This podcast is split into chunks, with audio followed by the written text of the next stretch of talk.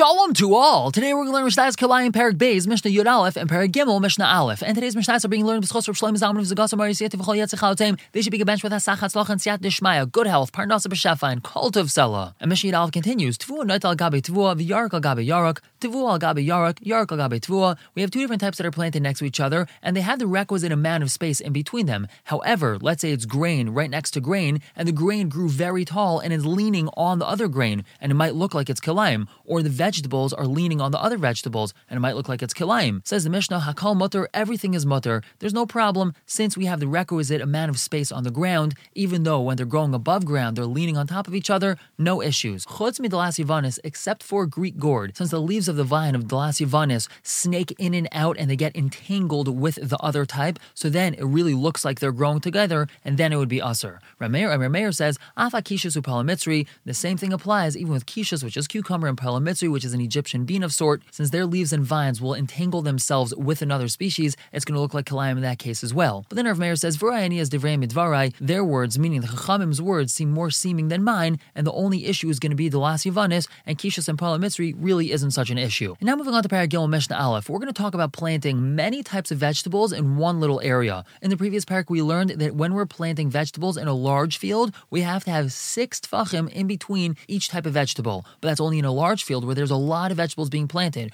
Over here, we're talking about just a few vegetables being planted in a very small patch. Over here, we only have to have one and a half tefachim in between each type of vegetable. And there's even a possibility of having less than a tefach and a half in between them. That's if they meet at the corner. If we have one square vegetables being planted right next to another square vegetables, so then we would have to have one and a half tefachim in between them. However, if they're positioned in a way that the corner of that square is going to be facing up right next to the corner of another square, they could be right next to each other because it's very clearly visible that these are two different types. Because the corners are meeting up, they're not flush side to side, it's corner to corner. Now, this mission is going to be describing how we can do that. And if you have a picture Mishnayos, you're going to see that there's many different pictures of how it can be construed. And we're not going to go about describing each one because a picture is worth a thousand words. So if you have the picture, then great. And if you don't have the picture, then even a thousand words probably wouldn't suffice to try to explain it. We're going to explain just the very basic idea. The Mishnah tells us, Aruga shi shisha tvachim al shisha tvachim. We have a vegetable patch which is six tvachim by six tvachim. Zarim chamisha zeronim. We could plant five different types of vegetables in it. Arba ba'arbaruchas aruga, four different types on the four edges of this patch. One in the middle. So for example, if you're looking at your Mishnayos, take the four corners of the page, you could plant a different vegetable in each corner of the page, and then in the middle of the page, you could plant a fifth one. Now let's say.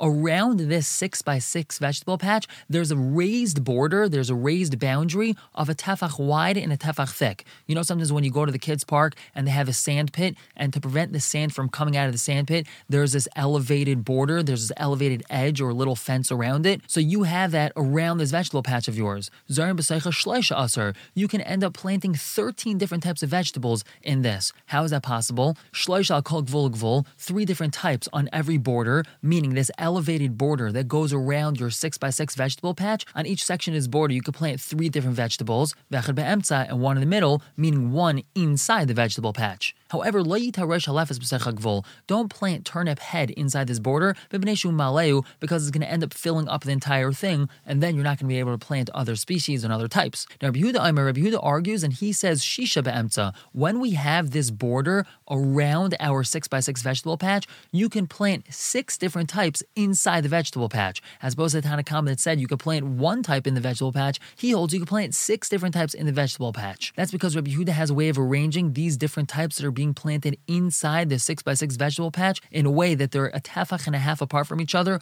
or the corners are meeting up with each other. Therefore, he holds that you could plant six inside the vegetable patch and another 12, three on each of the borders of the border of the vegetable patch. That's a total of 18 different types in this little area. We're going to stop here for the day. Pick up tomorrow with Mishnah Bays and Gimel. For now, everyone should have a wonderful day.